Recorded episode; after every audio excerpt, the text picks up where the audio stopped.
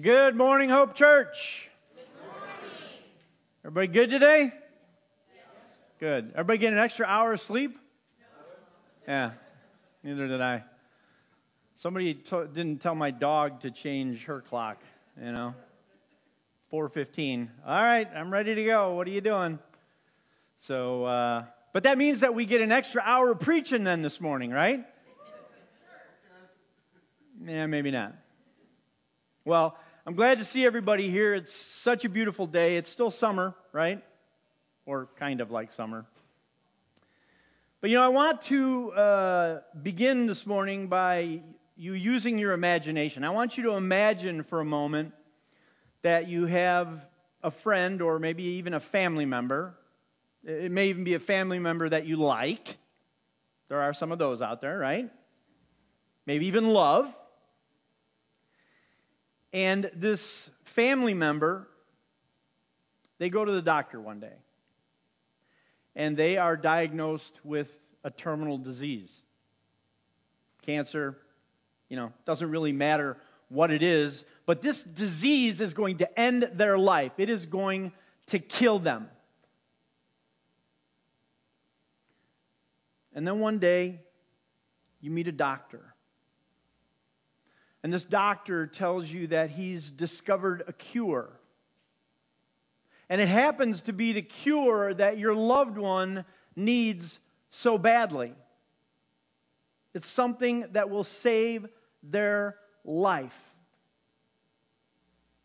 Would you tell your friend about it? I mean, this is something that can cure them but, but maybe, maybe this family member, maybe they're skeptical. Or maybe you can't really explain the cure very well to them. Or maybe they're really sick and they just can't get to this doctor. Here's the question What would you do to get your loved one to this doctor, to this cure?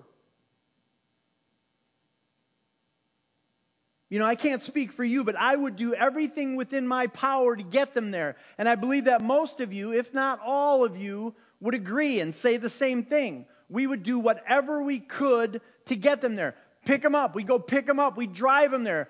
We'd carry them on our backs if we had to. We do whatever it takes because we know that this doctor can cure them, that this doctor can save their life.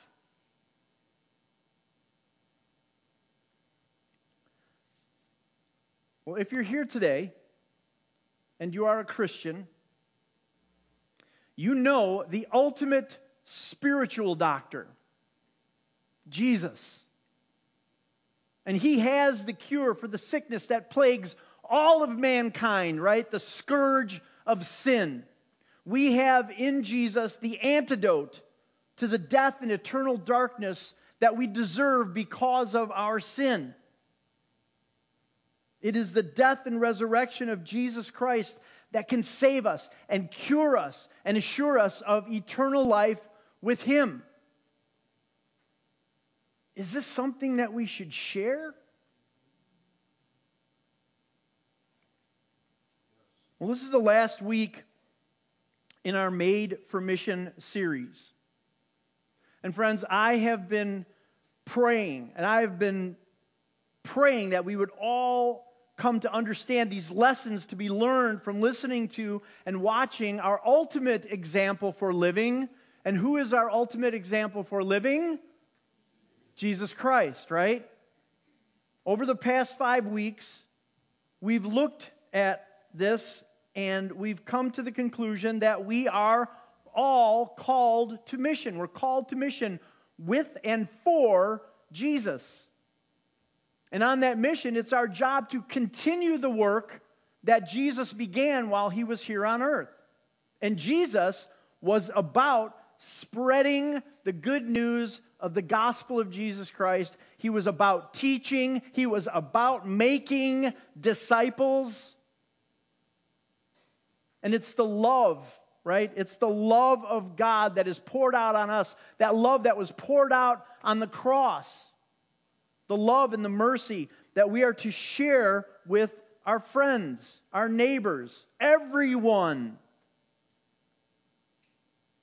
We share our stories. We share how the grace and the mercy of God has worked in each one of our lives. We've studied Scripture and we've looked to Jesus' words and his actions to better understand the why and the how of this mission that we're on. And I pray, friends, that it has been impactful for us. And I pray that it has been transformational for us. That's our goal, right? To be transformed by the power and the Word of God. Well, today's message is entitled Bring Someone With You. And the implications of this may be self evident. I mean, this makes sense, right, in light of all of that we've been learning. But I want us to dwell on this for a few minutes this morning. And I want you to think about it like this How many of you know your grandparents' names? Okay, I'm going to assume that everyone knows their parents' names, right? I mean, even if you're adopted, you know your adoptive parents' names, but everyone knows their parents' name. Seems like just about everyone knows their grandparents' names. Okay, hands up, hands up if you know your grandparents' names. Now, how many of you know your great grandparents' names? Okay, a few less. Great grandparents? Okay, you guys are pretty good. But I'm not going to go to great great grandparents or great great great grandparents because I'm sure that virtually none of you would remember your great great great grandparents' names. The point is this, okay? Quite honestly, we are only about two decades, maybe one or two generations away from anyone remembering our names. And that may seem kind of depressing, right? And lead us to believe that nothing we do here on earth matters. And quite honestly, the earthly consequences of what we do are minimal at best. But, friends, the heavenly consequences of our actions will last for all eternity. That's why Jesus told us to store up treasures in heaven, not here on earth. Nothing on this earth is going to last. That's why we can't remember back three, four generations' names in our earthly family tree. But that isn't the case with our spiritual family tree. I'm sure, friends, that when we all get to heaven, you will be able to trace your spiritual family tree backwards and forwards and you will be able to do that for all eternity. Those are things that will not be forgotten. So, is this mission important? Is this a big deal? You better believe that it is. And we want to kind of wrap this whole idea of our mission up this morning with one more example from Jesus that helps us to understand the importance and the impact of bringing someone with you on mission.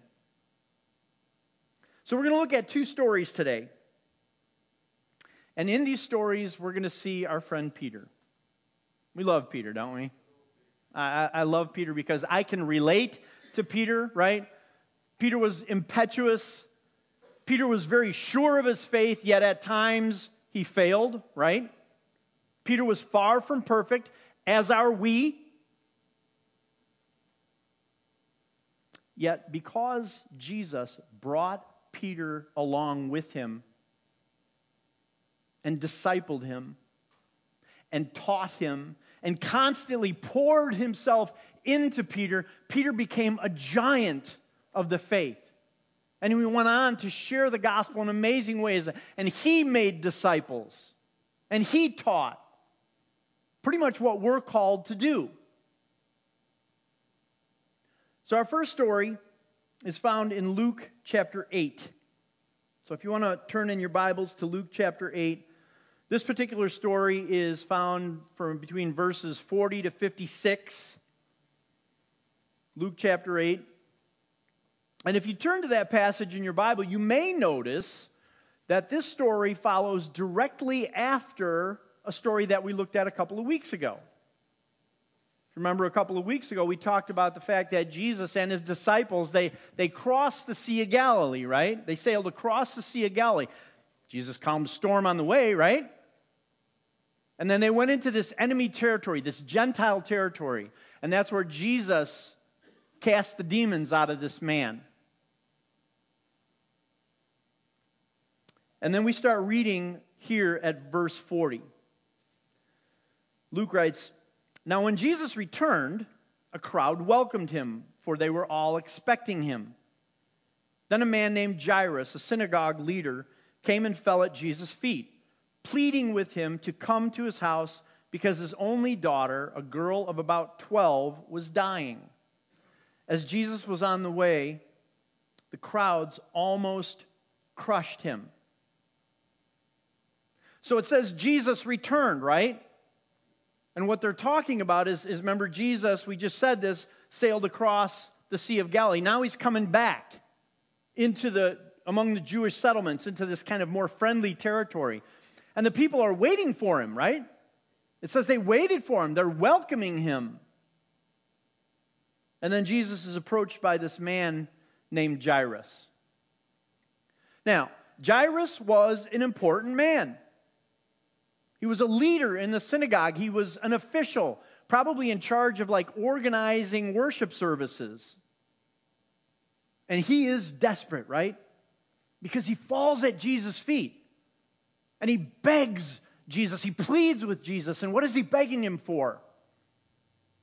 Healing, right? For his daughter who's dying. And this was a mob scene, right? Was a mob scene because it says that the crowds were just, were just crushing Jesus. They were, they, were, they, were, they were all around him. And then we read on at verse 43. It says, And a woman was there who had been subject to bleeding for 12 years, but no one could heal her. She came up behind him and touched the edge of his cloak, and immediately her bleeding stopped. Who touched me? Jesus asked. When they all denied it, Peter said, Master, the people are crowding and pressing against you. But Jesus said, Someone touched me. I know that power has gone out from me. Then the woman, seeing that she could not go unnoticed, came trembling and fell at his feet. In the presence of all the people, she told why she had touched him and how she had been instantly healed. Then he said to her, Daughter, your faith has healed you. Go in peace. So this is a really crazy scene, right? I mean, there's, there's people crushing Jesus on, on all sides. He's, he's trying to make his way to Jairus' house. And this woman, this woman just, just sneaks up behind him and, and, just, and just touches the edge of his robe. And immediately, she's healed. The bleeding stops. This, this, this, this affliction that she's had for the last 12 years, it's gone. And friends, that in and of itself is a miracle. But then Jesus says, Who touched me? Somebody touched me. And our friend Peter, he jumps in, and, and I can almost kind of, you know, picture him kind of rolling his eyes saying, uh, Jesus, like everyone's touching you. Right? And then we see Jesus do something quite unexpected. He stops and he takes time to interact with this woman. And this is not at all what you would expect. Remember last week we talked about the fact that Jesus is always doing the unexpected. Think about it. Jesus is on his way to this very important man's house to, to, to, to potentially heal his one and only daughter. But he stops for this, for this woman. And, and what we glean from the story about this woman, there's a number of things. Number one, we know that the woman is poor. It's interesting because the English Standard Version tells us that she had spent all she had on doctors, yet no one could heal her. We know that she was considered socially and ceremonial unclean because of her affliction, because of the bleeding. We also know that anything that she touched would have been considered unclean. Jesus. But Jesus, he takes time. He takes time to call this woman out. And he doesn't do it to embarrass her, he does it to bless her. And he does it to build others, other people's faith, the people around him, and probably Jairus' faith as well. Who's probably standing there going, Come on, come on, let's go. My daughter's dying. We're wasting time on this poor woman. Let's move. And then in verse 49, it says, While Jesus was still speaking, someone came from the house of Jairus, the synagogue leader. Your daughter is dead, he said. Don't bother the teacher anymore. Hearing this, Jesus said to Jairus, Don't be afraid. Just believe, and she will be healed. So it, it seems that it's too late, right? It's too late. This, this little girl is dead. And I can imagine how Jairus felt. And probably Peter, too. You know, I knew this was taking too long. I knew that we shouldn't have stopped. I knew that he shouldn't have taken time for this woman. Now it's too late. But Jesus says, hold on, hold on. Don't be afraid. Don't worry. Believe, and she'll be healed. See, Jesus knew that fear and faith do not go together. And this is something that we need to learn. Fear and faith do not go together. Don't be afraid. Don't be afraid. Trust Jesus. Place your faith in Him. Then in verse 50, 51, it says, When he arrived at the house of Jairus, he did not let anyone go in with him except Peter, John, and James, and the child's father and mother. Meanwhile, all the people were wailing and mourning for her. Stop wailing, Jesus said. She is not dead, but asleep. They laughed at him, knowing that she was dead. But he took her by the hand and said, My child, Get up. Her spirit returned, and at once she stood up. Then Jesus told them to give her something to eat. Her parents were astonished, but he ordered them not to tell anyone what had happened. So, so Jesus finally makes it to the house of Jairus, and he finds the family and the friends. They're, they're weeping, they're mourning, they're wailing because the little girl is dead. And he enters the house and he brings with him Peter, John, and James, and of course, the parents. And Luke doesn't really tell us why it was just Peter, John, and James. Maybe it was a small house. But we know that these three became Jesus' closest friends and disciples over time. They were, they were very often referred to as Jesus' inner circle. But this is the first time that we see them referenced as being that inner circle. But they enter the house, and Jesus says, All right, stop all the crying. You know, she's not dead, she's just asleep. And the people laugh. Several other translations say they ridiculed him. What about the disciples? Especially Peter, John, and James. What do you think was going through their head at this time? I, am sure they were nervous. And I wouldn't be surprised if maybe they sort of let out a kind of a nervous chuckle themselves, like, oh boy, you know, girl's dead. And then Jesus does the impossible. He speaks to this little girl, and by the power of God, by the power of the Holy Spirit, she is raised from the dead. What, what an incredibly amazing moment.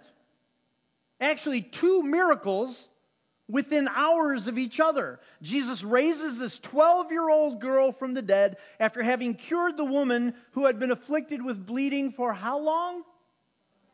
12 years. Coincidence? I don't think so.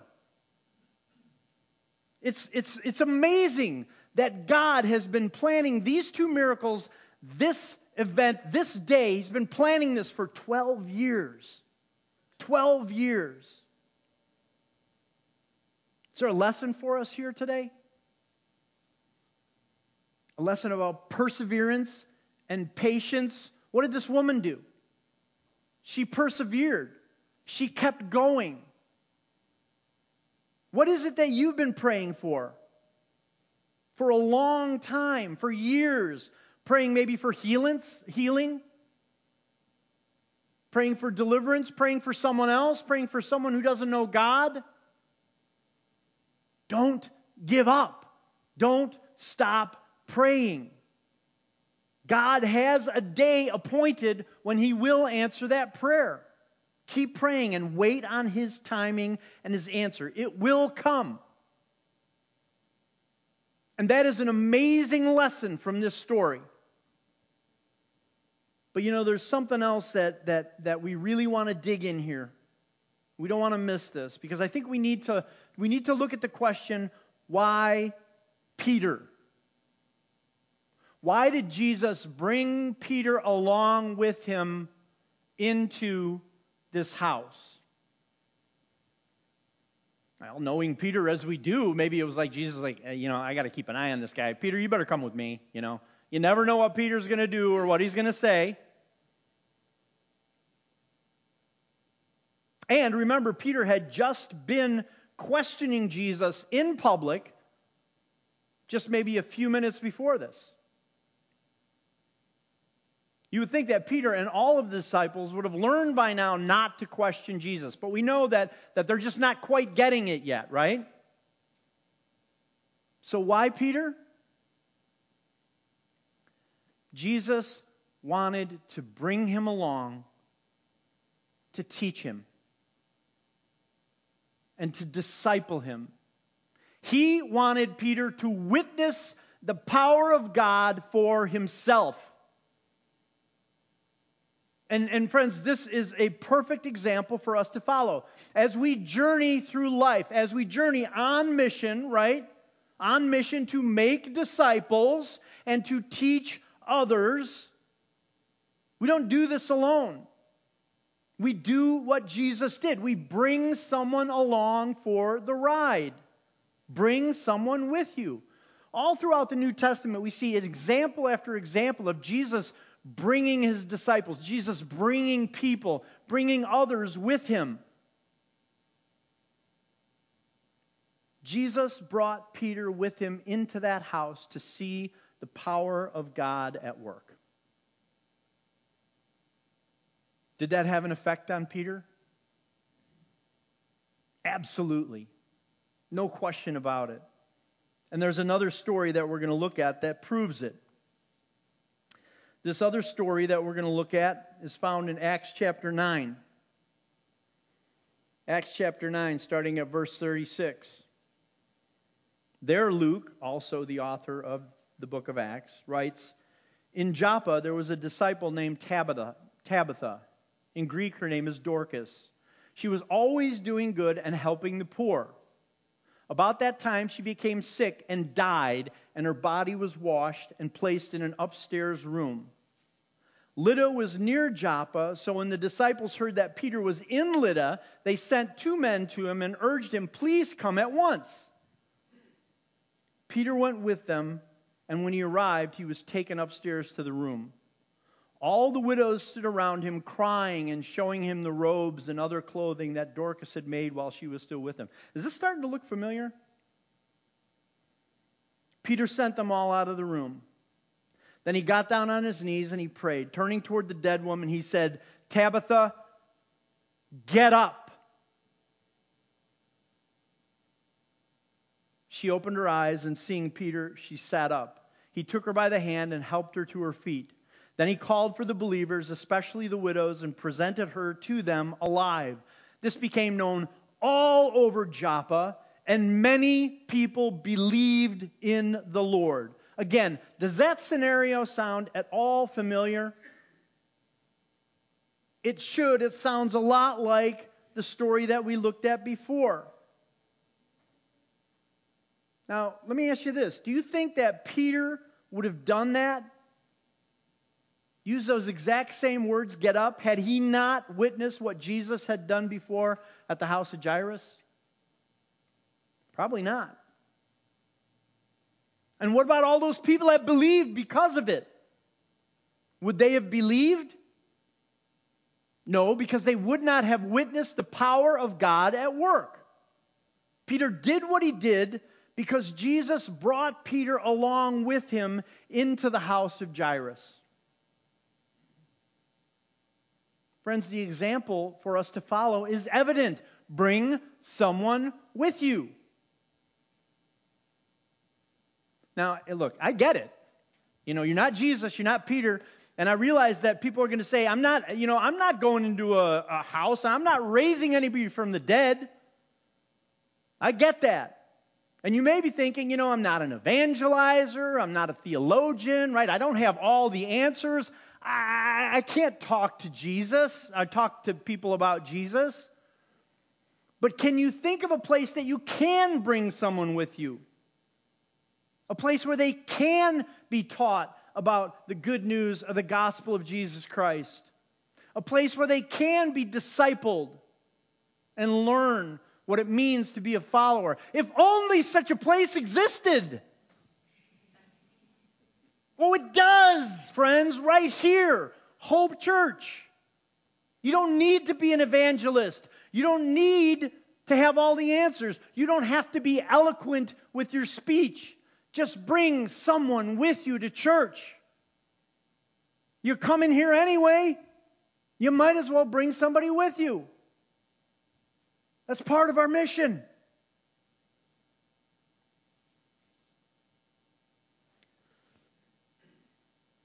As we wrap this, this whole thing up, the last six, seven weeks, all that we've been talking about, the bottom line is this, friends. We are made for mission. And, and our calling, our calling is so much bigger than our lifetime. Remember, our names are probably not going to last past one or two more generations. And all the things of this world, all the things that we spend so much time stressing about and being anxious about, they won't last either. The only thing that lasts for eternity is the love and the grace of God. And we are called to share that love. It's so important, friends. It is so valuable. So much more valuable than even a cure for a terminal disease. And we'd be willing to share that.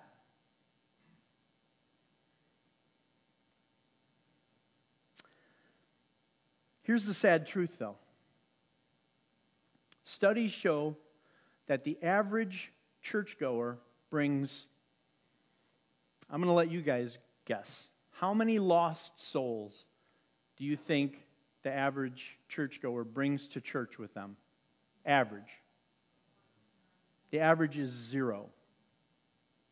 The number is so low that they have to round it down to zero. Another survey shows that only about five out of 100 Christians have ever told even one person about what Jesus has done for them. What does that say about us?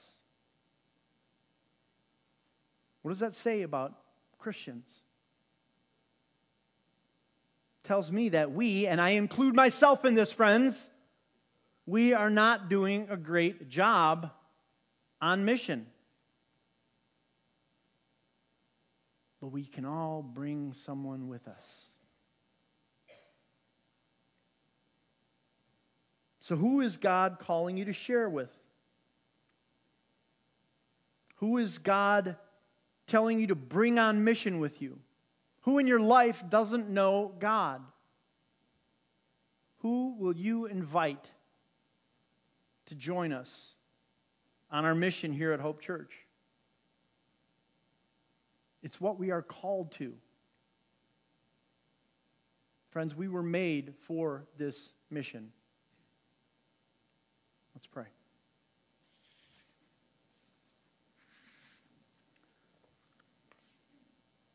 Heavenly Father,